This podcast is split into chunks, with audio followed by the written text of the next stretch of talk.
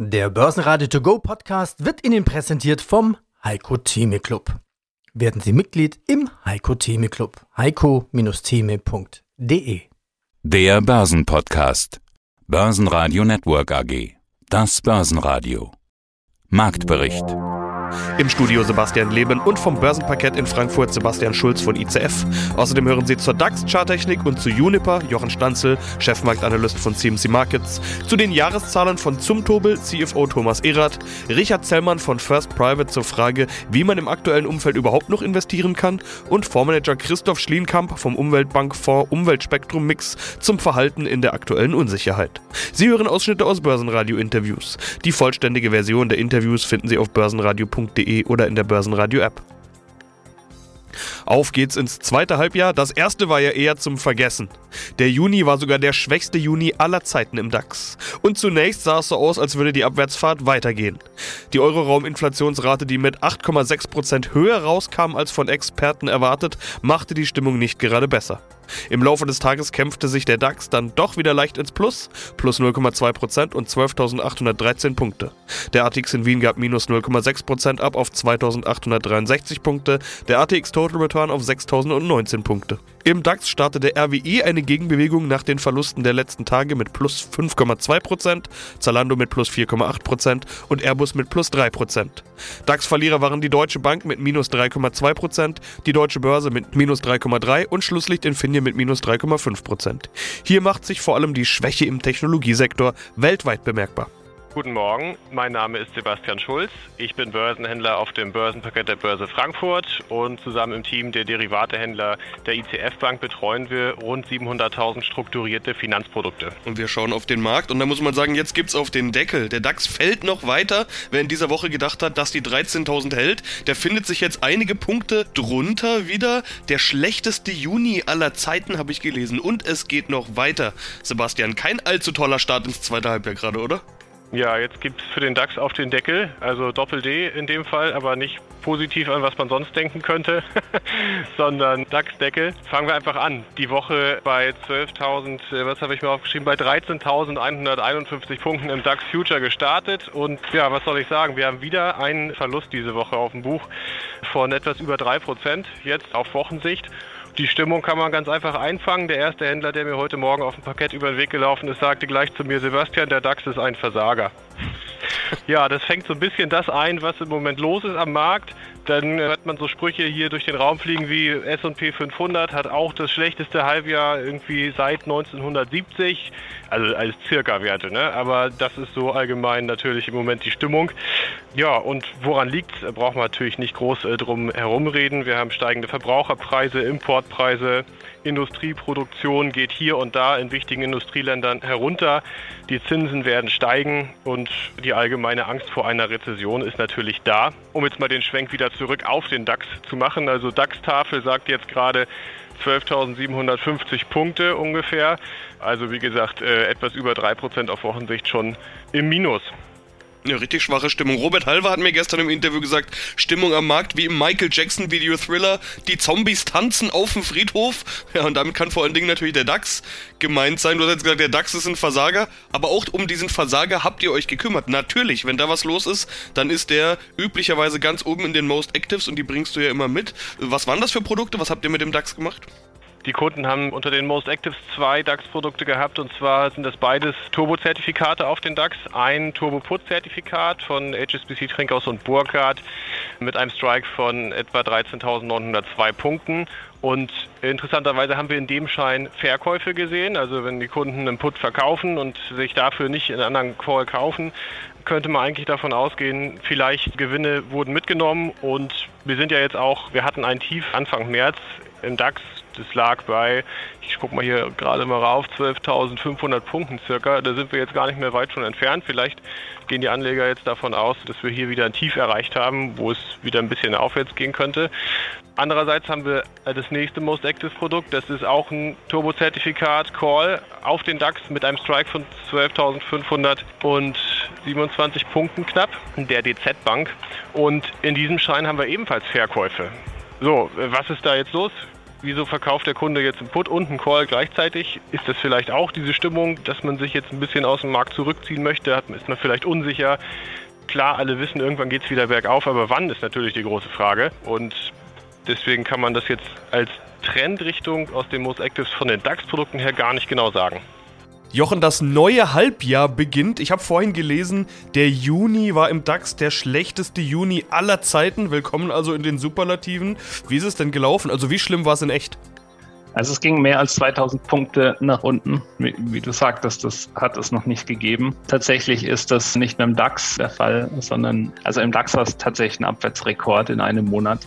Äh, wenn man sich in den USA den S&P 500 anschaut, dann gibt es dort, glaube ich, zwei oder drei Vergleiche, wo das erste Halbjahr mal überhaupt in der gesamten Börsengeschichte so schwach war wie das jetzige. Die psychologische Unterstützung jetzt bei 13.000 Punkten ist auch per Monatsschluss unterschritten worden. Normalerweise gibt es am letzten Tag dann auch nochmal so eine Gegenbewegung, wo man dann eben gerade bei so technischen Marken eben am Monatsende nicht drunter bleibt. Jetzt ist aber anzunehmen, dass diese 13.000 Punkte Marke von einer psychologischen Unterstützung zum psychologischen Widerstand geworden sind. Wie kann es sein? Also Gut, die Gründe, die auf den Markt drücken, die kennen wir alle, die haben wir auch schon ganz oft besprochen, aber dass es wirklich so sehr drückt, was drückt da? Ja, die Investoren, die wollen Planbarkeit, aber genau das gibt es äh, gerade an der Börse fast überhaupt nicht mehr. Es gibt schlichtweg keine Mittel gegen diesen drohenden Gaslieferstopp, außer das Abschalten weiter Teile der deutschen Wirtschaft und damit äh, das Risiko einer Rezession. Wir alle wissen, wie die Wirtschaftsdaten bei dem letzten Abschalten der Wirtschaft, das war ja 2020 wegen einem Virus, das wir alle kennen und hoffentlich noch nicht gehabt haben, aber da sind wir einem Virus aus dem Weg gegangen. Jetzt wäre ein neuer Lockdown 2022 denkbar. Dann eben aufgrund der Tatsache, dass viele Unternehmen einfach nicht mehr weitermachen können, wenn das Gas nicht mehr da ist. Also wenn wir jetzt weiterfallen, wie tief es gehen? Also technisch wäre ein Wochenschlusskurs, da geht es jetzt wirklich um viele Zahlen. Also ich versuche es langsam vorzulesen sozusagen. Ich habe es mir selbst auch aufgeschrieben. Also ein Wochenschlusskurs unter 12.678 Punkten würde bedeuten, eine nächste Eskalationsstufe in dieser Korrektur könnte kommen. Dann wäre die nächste technische mögliche Unterstützung erst wieder bei 11.295 Punkten. Das ist im Übrigen auch ein Kursziel, ein mögliches aus einer Trendwendeformation. Wir haben also eine obere Trendwende von November bis Februar ausgebildet und 11.295 wäre dann die nächste ja, Extension nächste Projektionskursziel und sollte man da auch einen Wochenschlusskurs unter 11.295 bekommen, wäre dann 9.058 die ja dann volle Korrekturstufe sozusagen seit diesem Trendwendeprozess. Guten Tag, mein Name ist Thomas Irat, ich bin CFO der Zumtobel Group AG und darf Ihnen heute die Highlights unseres abgeschlossenen Geschäftsjahres präsentieren. Genau, wir sprechen über Ihre Jahreszahlen 2021, 2022 und da sehen wir einen Umsatz auf Vor-Corona-Niveau plus 9,9 Prozent. Sie hatten im letzten Börsenradio-Interview gesagt, dass der Corona-Stau aufgelöst wird. Das ist ja am Ende auch ein Sondereffekt. Also so ein Corona-Stau lässt sich ja auch nicht ewig auflösen. Ziele für Gewinn und Umsatz wurden übertroffen, das will ich vielleicht noch verabschieden. Helfen Sie uns mal beim Einordnen. Wie gut war das Jahr aus Ihrer Sicht? Wenn man bedenkt, wie das Jahr insgesamt verlaufen ist, sind wir sehr zufrieden mit unserer Geschäftsentwicklung. Wir hatten mehrere Schwierigkeiten im Geschäftsjahr. Wir hatten Probleme mit Halbleiter und Halbleiterverfügbarkeiten, mussten teilweise die Fabriken runterfahren, weil wir zu wenig versorgt wurden. Auf der anderen Seite haben wir diesen traurigen Krieg in der Ukraine in unserem Geschäftsjahr im letzten Quartal mit, mitbekommen. Und auch hier sind die Supply Chains noch mehr gestresst worden. Die Rohstoffe sind nochmals enorm teurer geworden und von den Energiepreisen möchte ich gar nicht erst anfangen ein paar dieser Punkte würde ich ganz gerne vertiefen. Also natürlich kommt ein Teil dieses Umsatzanstiegs auch aus Preisanhebungen. Also Sie hatten im letzten Interview im März erklärt, dass Transportkosten gestiegen sind, Zollkosten Richtung UK und so weiter. Jetzt haben Sie gerade gesagt, über Energiepreise brauchen wir gar nicht sprechen. Das weiß, glaube ich, jeder selbst. Äh, Inflation ist ein Thema, über das inzwischen alle reden.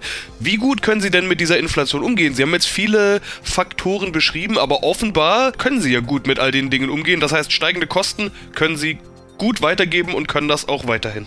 Wir können die Kostenerhöhungen zumindest teilweise weitergeben. Wir arbeiten natürlich dauernd an unserer Effizienz und auch über Effizienzverbesserungsmaßnahmen kommt, kommt das Ergebnis. Auf der anderen Seite muss man sehen, wir haben einen Umsatzanstieg von über 100 Millionen Euro gesehen und dann kommt natürlich ein zweiter Effekt dazu, nämlich die Fixkostendegression. Das kommt uns natürlich sehr im Punkt der Profitabilität äh, zugute.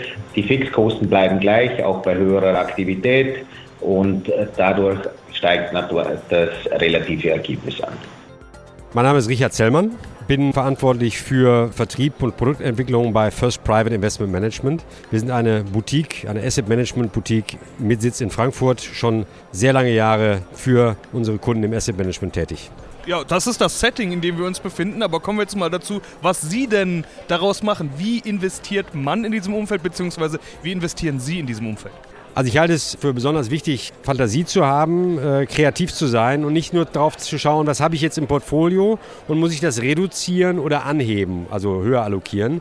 Das ist der typische Weg. Der Investor guckt ins Portfolio und sagt, naja, Davon habe ich ein bisschen zu wenig, also mache ich jetzt mehr, weil, weil die Kurse gefallen sind. Das ist schon mal gut. Also antizyklisch zu arbeiten ist immer gut. Das heißt, jetzt in die tiefen Kurse hinein noch weiter zu verkaufen, halte ich für zwecklos, es sei denn, man braucht gerade sein Geld für irgendwas anderes. Also das ist mal das eine. Antizyklisch agieren und vor allem die Nerven nicht verlieren, weil äh, jede Krise fühlt sich schlecht an, aber in der Krise muss man investieren. Das ist die eine Wahrheit. Die zweite Wahrheit ist, dass es durchaus Produkte, Fonds gibt, die unabhängig von den Märkten arbeiten, marktneutrale Fonds. Wir haben da beispielsweise im Rohstoffbereich große Erfolge erzielt. Also Rohstoffe sind ein interessantes Umfeld. Warum? Nicht nur, weil sie steigen oder weil sie gestiegen sind, das wäre ja auch in die Vergangenheit schauend, sondern weil die Volatilität, die, die Schwankungen an den Rohstoffmärkten so stark gestiegen sind zuletzt, dass ich diese Schwankungen ausnutzen kann. Ich glaube, da kann man relativ überzeugt von sein, dass die Rohstoffpreisschwankungen anhalten werden, sowohl im Energiebereich als auch in anderen Themenbereichen wie Edelmetalle, äh, sodass man daraus sehr, sehr gute Renditen erzielen kann. Also die Antwort ist im Grunde zweiseitig. Das eine ist eben, ne, antizyklisch zu bleiben, robust aufs Portfolio zu schauen, dass man zu, zu wenig im Portfolio hat, aufzustocken, wenn, wenn wirklich die Kurse fallen. Und auf der anderen Seite, aber ganz wesentlich, sein Portfolio zu bereichern. Nicht nur mit den konventionellen, sagen wir mal, Werkzeugen, um das Wort Waffen mal außen vor zu lassen, sondern wirklich durch innovative Werkzeuge, wie zum Beispiel Long-Short und marktneutrale Fonds und Ansätze, Strategien. Rohstoffe greife ich gleich mal gerne auf. Sie haben da Volatilität angesprochen und das ist schon genau richtig, weil eine Zeit lang hatte man ja das Gefühl, fast egal was man anschaut, es gibt nur eine Richtung, die Kurse steigen. So ist es ja nicht mehr. Da ist tatsächlich Volatilität drin. Es geht auch da, wo es steil bergauf ging, auch mal steil wieder bergunter. Auch teilweise tagesformabhängig, will ich fast mal sagen. Wie aktiv muss man denn sein in diesem Rohstoffsegment? sehr aktiv, wirklich sehr aktiv. Und natürlich gibt es auch ETFs in diesem Bereich, die man kaufen kann, die aber den gesamten Rohstoffmarkt abbilden. Und da hat man eben dann doch sehr, sehr hohe Verlustperioden, ähm, die man eigentlich nicht möchte, insbesondere als Privatinvestor eigentlich nicht gebrauchen kann. Aber die Institutionellen sehen das ganz genauso. Was wir tun oder was ich empfehlen würde immer, ist, dass man mindestens einmal im Monat das Portfolio komplett neu aufstellt. Das ist ein hochliquider Markt, also wenn man es eben im Bereich der Publikumsfonds macht, wie wir das machen, ähm, in unserem Fonds ist es so, dass wir einmal im Monat das komplette Portfolio neu aufbauen und zwar sowohl mit Short-Positionen als auch mit Long-Positionen. Wir können einen Monat die Energiepreise long sein und einen Monat die Energiepreise short sein, gleichzeitig Edelmetalle umgekehrt long oder short. Und diese Flexibilität braucht man in diesem Umfeld. Ansonsten hat man eben genau das, was die Rohstoffmärkte ja lange Zeit hat sehr unbeliebt sein lassen. Sie erinnern sich vielleicht an 2008, da hat man einen dramatischen Verfall an den Aktienmärkten, aber auch an den Rohstoffmärkten. Das hat die Anleger so verunsichert, dass sie jahrelang nicht mehr in Rohstoffe investiert haben. Jetzt haben wir eine neue Zeitrechnung, nämlich wir können heute auch Long- und Short-Positionen in, in einem USITS-Fonds, in einem Publikumsfonds machen für Endanleger. Ganz tolle Sache, dass man dort eben dann wirklich auch von beiden Seiten profitieren kann, also auch wenn die Rohstoffmärkte fallen. Mein Name ist äh, Christoph Schlienkamp, ich bin Portfolio-Manager bei der GS&P Kapitalanlagegesellschaft. Wir sind Manager des Umweltspektrum Mix. Bevor ich zur GS&P 2019 gekommen bin, war ich 25 Jahre Analyst beim Bankhaus Lampe und ehrenamtlich bin ich geschäftsführender Vorstand der DVFA, der Deutschen Vereinigung für Finanzanalyse und Asset Management. Wir haben insgesamt 1400 Mitglieder Investment Professionals. Soweit zu meiner Person. Jetzt haben wir gerade eine Phase, in der nahezu alles schlecht läuft, so kann man sagen, die Stimmung ist am Boden. Sie haben, Sie haben gerade gesagt, against all odds. Sie haben gesagt, äh, irgendwie fast nichts spricht für Aktien. Wann könnte sich das denn wieder bessern? Ist das jetzt gerade äh, eine Übertreibung nach unten, diese Stimmung, dieses depressive Down, so will ich es mal sagen, und das legt sich bald wieder? Die Argumente gegen Aktien, die sind ja stark. Ja, ich meine, wir können alle, glaube ich, nicht durchgucken, wie tatsächlich die Notenbankpolitik und äh, natürlich insbesondere die Inflation sich im zweiten Halbjahr tatsächlich äh, darstellen wird.